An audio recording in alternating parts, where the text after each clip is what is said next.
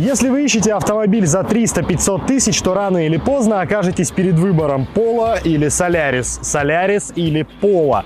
Выбор, во-первых, неочевидный, во-вторых, довольно сложный. Давайте попробуем разобраться вместе.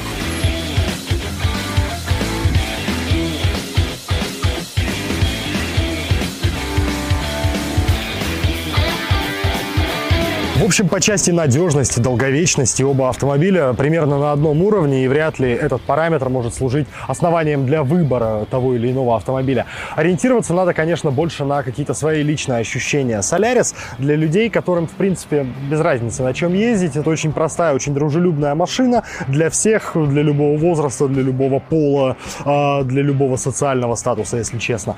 Неважно, ты студент или дедуля, тебе этот автомобиль подойдет вполне, но не принесет какого-то особого удовольствия. Polo же, несмотря на скромный ценник, может подарить драйверское удовольствие. Я это говорю без всякой иронии. У него хорошая, настроенная, ладная европейская подвеска, у него хорошие повадки, его учили ездить, и делать это на нем гораздо приятнее, чем на Solaris. Поэтому хотите фанту драйва за 300 тысяч рублей, ваш выбор Polo. Хотите просто надежный, неприхотливый автомобиль, ваш выбор Solaris.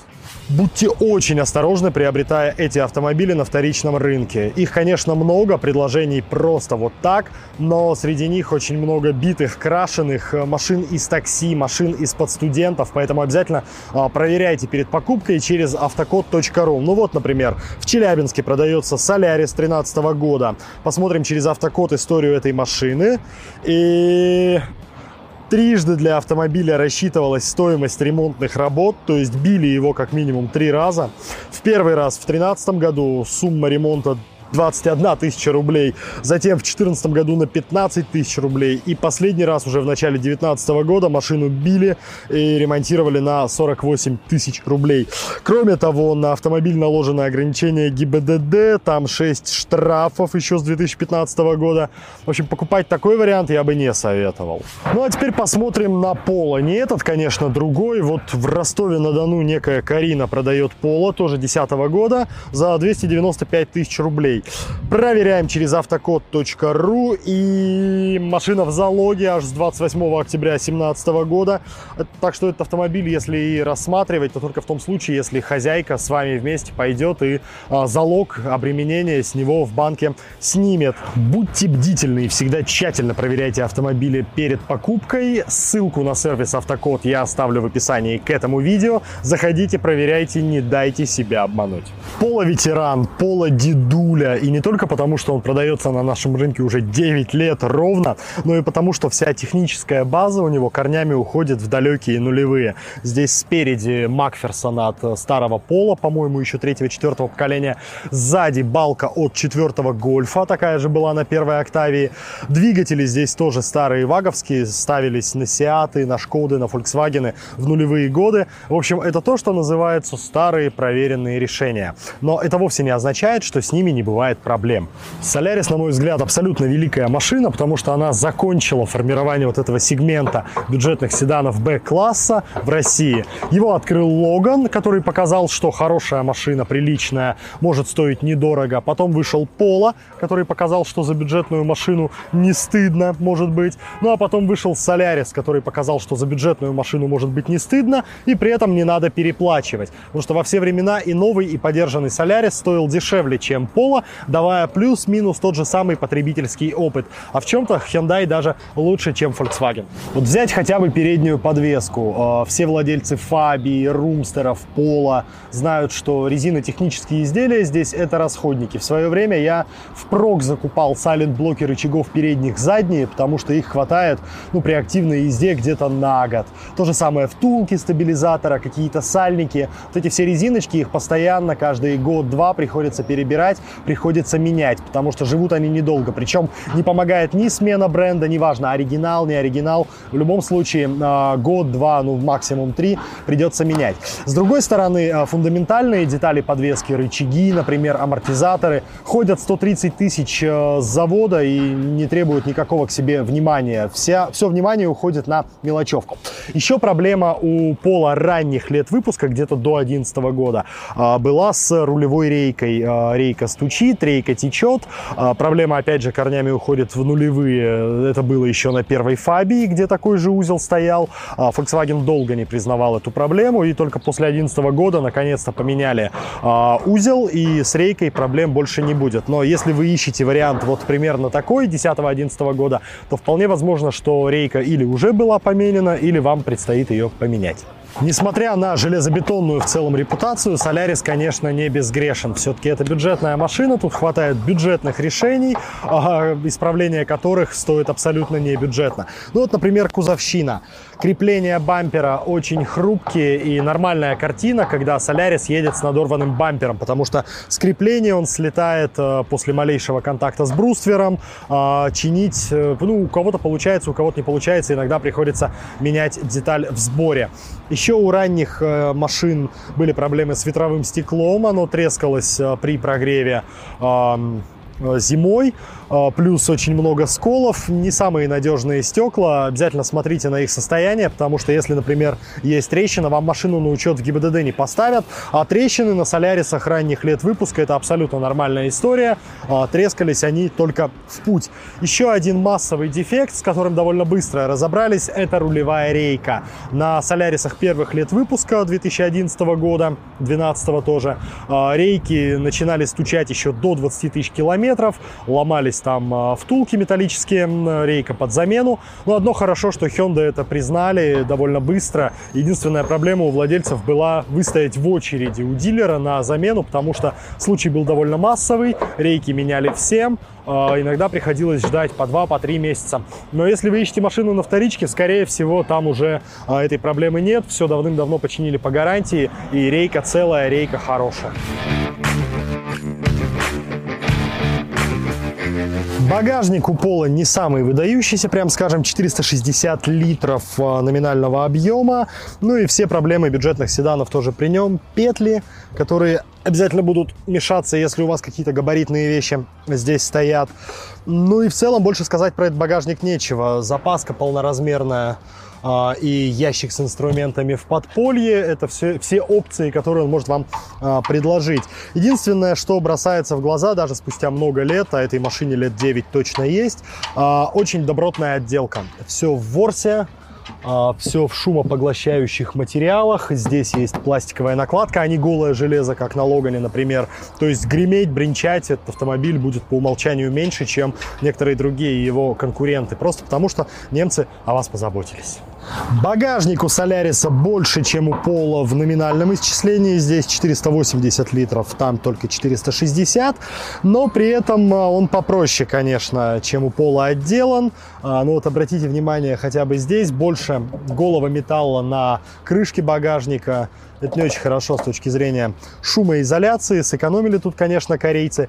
Зато есть очень удобная ручечка. Внимание к мелочам для бюджетной машины у Соляриса, конечно, феноменальное. Задние дисковые тормоза, ручечка вот эта вот в багажнике. Очень удобно. Оп. Неплохой багажник для своего класса, хотя с точки зрения там каких-то опциональных вещей, вроде отделки хорошей, сюда не доложили. Интерьер автомобиля еще в 2010 году выглядел архаичным и устаревшим. Вот такой блок климатика был у меня еще в Фабии 2001 года выпуска. У Volkswagen с тех пор ничего не поменялось, они одни и те же компоненты используют десятилетиями. Вот, например, переключатель головного освещения у меня тоже такой был на моей старой Шкоде. В общем, даже для 2010 года эта машина выглядела архаичной, очень простой. Здесь дешевый гулкий пластик, зимой на морозе, скорее всего, будет скрипеть. Ну и в целом выглядит она не очень презентабельна, и для эстетов, конечно, так, эстетам здесь не понравится однозначно. Нет никаких вариантов персонализации, там какая-нибудь двухцветная отделка, которая сейчас есть даже у Логана. Он выглядит очень серо, очень утилитарно, но если вам, как говорится, не шашечки, а ездить, то этот автомобиль очень подойдет. Он комфортный, он удобный для водителя, он дружелюбный, как говорится, все под рукой, все переключатели, все крутилочки, кнопок самый минимум. Пользоваться всем удобно, все в шаговой доступности для вашей ладони. И вот с точки зрения эргономики автомобиль, конечно, образцовый, автомобиль эталонный. Посмотрите хотя бы на шкалы приборов, какая крупная оцифровка, как они легко и ясно читаются в любую погоду, хоть солнце у нас на дворе, хоть ночь. Вот как раз в Hyundai мы увидим совершенно противоположную картину. Там яркая вот эта ядовитая подсветка режет глаз. В Volkswagen такого нет, приборы читаются хорошо, кнопки нажимаются шикарно, ну и качество исполнения. Все-таки немцы есть немцы, и машина даже через 5, через 7, через 9 лет, если ее, конечно, не били, не уродовали и не насиловали, то она будет такой же, как на заводе в Калуге в 2010 году, когда она вышла. Довольно высокое качество сборки салона, выглядит все очень прикольно. И посмотрите отдельно на обивку сидений. Да, она выцвела, очевидно, что солнце на нее губительно влияло все эти годы, но она не выглядит вышарканной, она не блестит. Вот у Hyundai, Solaris, особенно первых лет выпуска, 15 тысяч, и сиденье водителя было просто все вышаркано до зеркального блеска. Здесь качество материалов выше, несмотря на то, что выглядят они беднее. Несмотря на то, что это тоже бюджетная машина, салон Solaris выглядит гораздо богаче и наряднее, чем у Polo.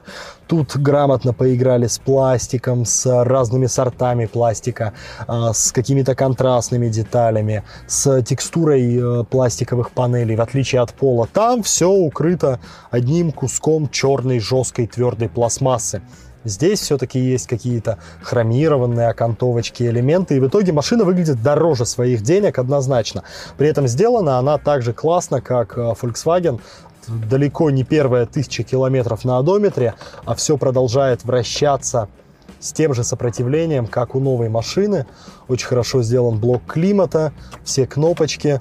Очень классно выполнен автомобиль, ну и чисто визуально мне он нравится гораздо больше Polo. Здесь себя ощущаешь владельцем, водителем более дорогого автомобиля. Вообще, с точки зрения оснащения, Solaris был и остается реальной бомбой в этом сегменте, потому что за свои деньги он дает очень много явного и неявного функционала. Ну, например, даже в начальных версиях тут всегда было 2 розетки. То есть Hyundai уже тогда, в начале 10-х годов, понимали, что растет поколение гаджетов, которые надо заряжать постоянно, и вот позаботились в том числе и о том, чтобы у пользователей были розетки. 4 стеклоподъемника электрических даже в начальных версиях. Для 2011 года это была бомба, но и сегодня не все бюджетные машины в начальных версиях предлагают такой функционал. Ну, конечно, и Solaris не безгрешен. У Hyundai тех лет выпуска была очень странная конфигурация приборов, такая бело-синяя с довольно ядовитой подсветкой.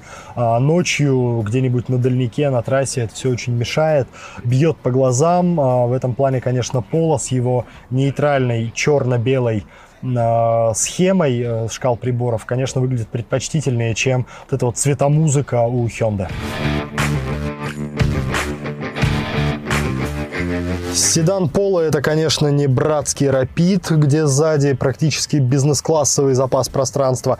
Это типичный седан Б-класса, он не очень просторный, мягко говоря, но вот над головой у меня остается вообще самый минимум пространства. Не дай бог на кочке машина подскочит, можно головой в потолок даже удариться. Место для ног самый минимум, ну вообще самый минимум места во всем. Над головой, для ног, в локтях. Третьего пассажира, естественно, сюда не посадить, потому что здесь очень высокий центральный тоннель, где проходит выхлопная магистраль, поэтому сидеть здесь более-менее комфортно можно только вдвоем.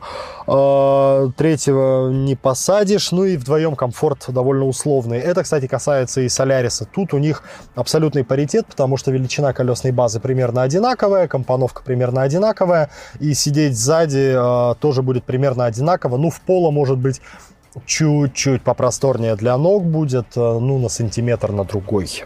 Ну и все-таки нет, все-таки задний диван у Solaris хуже, чем у Polo, причем гораздо. То есть головой я здесь просто конкретно трусь об потолок. Сейчас наэлектризую волосы, они у меня будут смешно стоять, прическа афро. В общем, над головой запаса вообще нет, при том, что мой рост не рекордный, всего 1,80 м, и мне тут уже низко, тесно.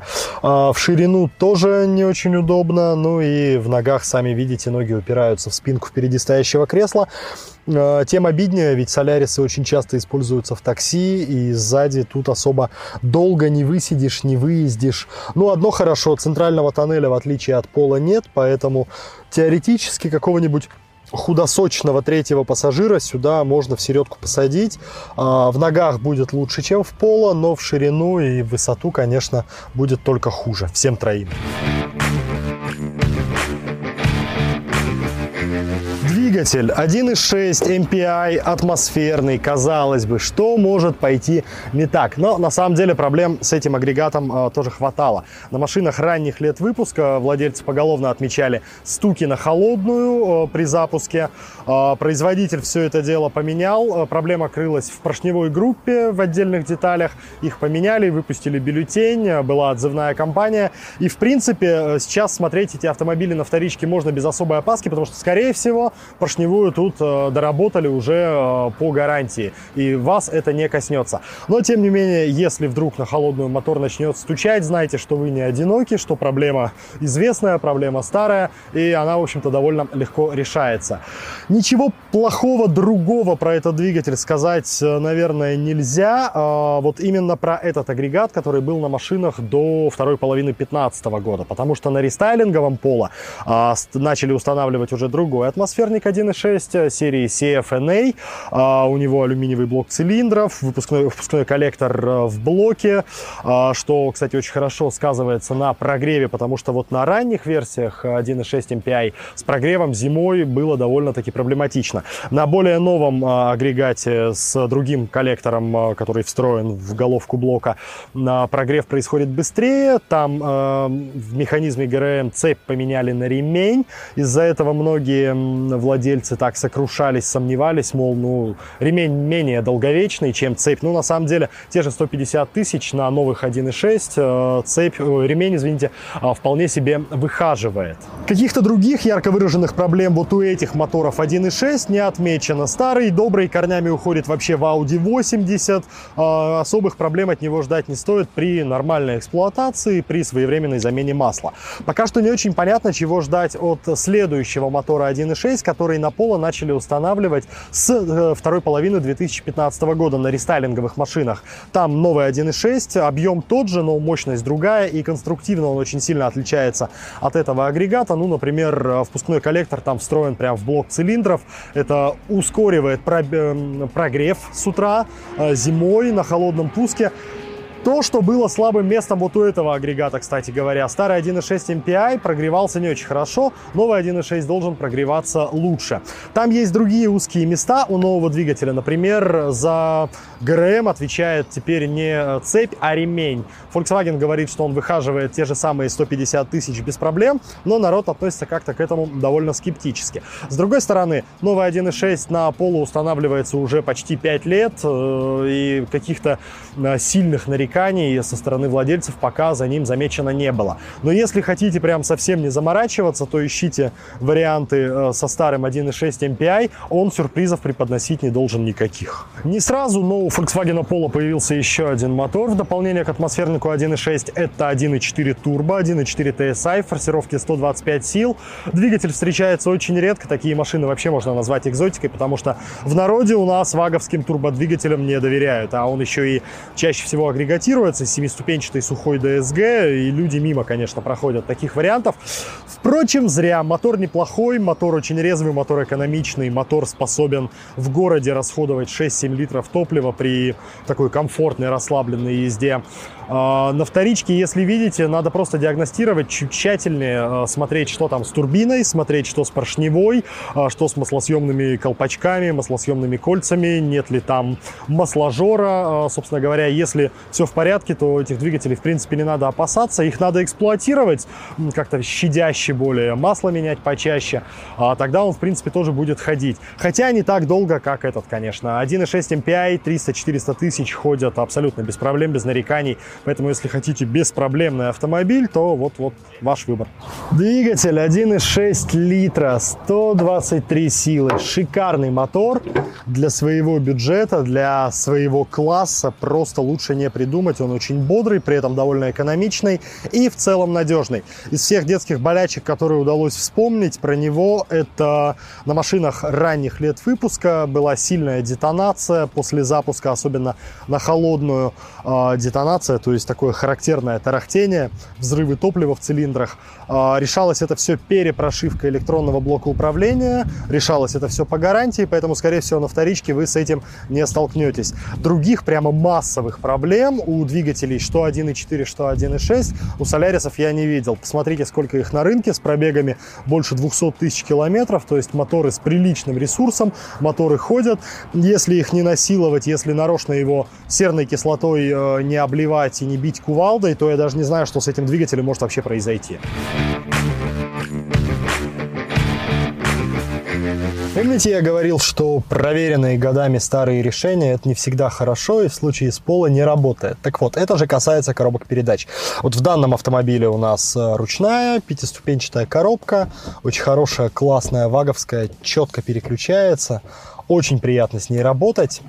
Но есть еще и автомат Aisin 09G, шестиступка. В свое время это был довольно передовой агрегат, очень хороший, с типтроником, но беспроблемным его назвать нельзя. Aisin, и вот конкретно этой модели, очень не любят жару, очень не любят перегрев, летят соленоиды, летит гидроблок со временем. Довольно массовая проблема, если вы вобьете в поисковик Aisin 09G, вам первые же ссылки все расскажут про него, про его проблемы. Но не любит он жару, не любит перегрев, а это касается не только жителей Краснодарского края. Тут в условно средней полосе России тоже летом бывает жарко, бывают пробки, коробка греется, и это очень разрушительно для нее. Есть радикальный вариант поставить отдельный радиатор охлаждения на трансмиссию, это будет стоить 1040 в зависимости от региона пребывания, тогда коробки в жару будет полегче. Можно ничего не делать, ездить, менять каждые 60 тысяч километров масло и надеяться на лучшее. В принципе, они ходят и по 200, и по более тысяч километров, но вот жара для них губительна, жары надо избегать. Разнообразием двигателей и трансмиссий Solaris никогда не отличался, там все было очень просто, но очень функционально. Моторы 1.4 107 сил, 1.6 123 силы и 3 коробки передач в зависимости от того, какие двигатели у вас стоят. С 1.4 шла ручка или 4-ступенчатый автомат, с мотором 1.6 ручка или 6-ступенчатый автомат. В отличие от Aisin, который на Polo, я не встречал массовых нареканий вот на эти трансмиссии. Автоматические 6-ступки или 4-ступки, неважно. У Hyundai они ходят и 200 и более тысяч километров, если вовремя меняешь масло, и таких нареканий, как были на фольксвагеновские Айсины, тут нет. Задняя подвеска не требует никакого ухода тысяч до 130-150 километров пробега. Надежная, простая балка, два амортизатора, пружины. Стоит это все недорого, даже если придется поменять со временем. Где-то там по 3000 за амортизатор. Готовьтесь выложить хороший японский или чешский, или вообще оригинал. Это проблема всех машин на этой платформе. И Шкоды Octavia, самой первой, и Шкоды Roomster, и Volkswagen Polo, и многих других машин на этих агрегатах. Ну вот низко у них висят чашки подвески, ничего с этим сделать нельзя, надо просто аккуратнее двигаться по пересеченной местности, потому что цепляться ими за грунт, за коряги вполне можно. Еще проблема из этой же серии низко висящий тросик ручника. Я не встречал прямо истории, чтобы люди его обрывали об коряги на бездорожье, но висит он и впрямь низко, особенно когда немножко растягивается, его видно прямо со стороны, как он болтается в нескольких сантиметрах от асфальта. Ручник надо почаще подтягивать, ну и на бездорожье, даже условном, надо быть внимательным, чтобы не цепляться чашками и не обрывать тросики. Очень важный, хоть и неочевидный момент компоновочный. У Polo задняя колея на 3 сантиметра шире, чем передняя. Что это значит? В поворотах он будет более устойчивым, чем все его одноклассники, потому что такая компоновка, она вообще характерна для более спортивных автомобилей. И вот в этом сегменте, в бюджетном сегменте встречается только на Polo и на родственном Rapid. Едет он реально круто, вот в том числе за счет этой хитрости с шириной задней колеи. Он более устойчив в поворотах, особенно в скоростных, затяжных едет без кренов, едет как влитой, едет очень здорово. Вообще о конструкции Solaris можно сказать много хорошего и много плохого. Ну, например, для бюджетной машины здесь прямо лакшери решение. Задние дисковые тормоза на многих комплектациях. Для 2011 года это была вообще бомба на самом деле. И что говорить, даже если сегодня на Логанах, на Вестах и на Солярисах второго поколения стоят барабанные тормоза, а там были дисковые, это было очень круто и остается преимуществом этого автомобиля. Вместе с тем, если уж мы пришли назад, нельзя не сказать про заднюю подвеску. Она была абсолютно провальная с точки зрения конструкции. Ранние версии машин допускали ужасную раскачку. На неровных дорогах амплитуда росла, и были случаи, когда зад просто подпрыгивал, машина теряла курс, и это все было очень-очень небезопасно.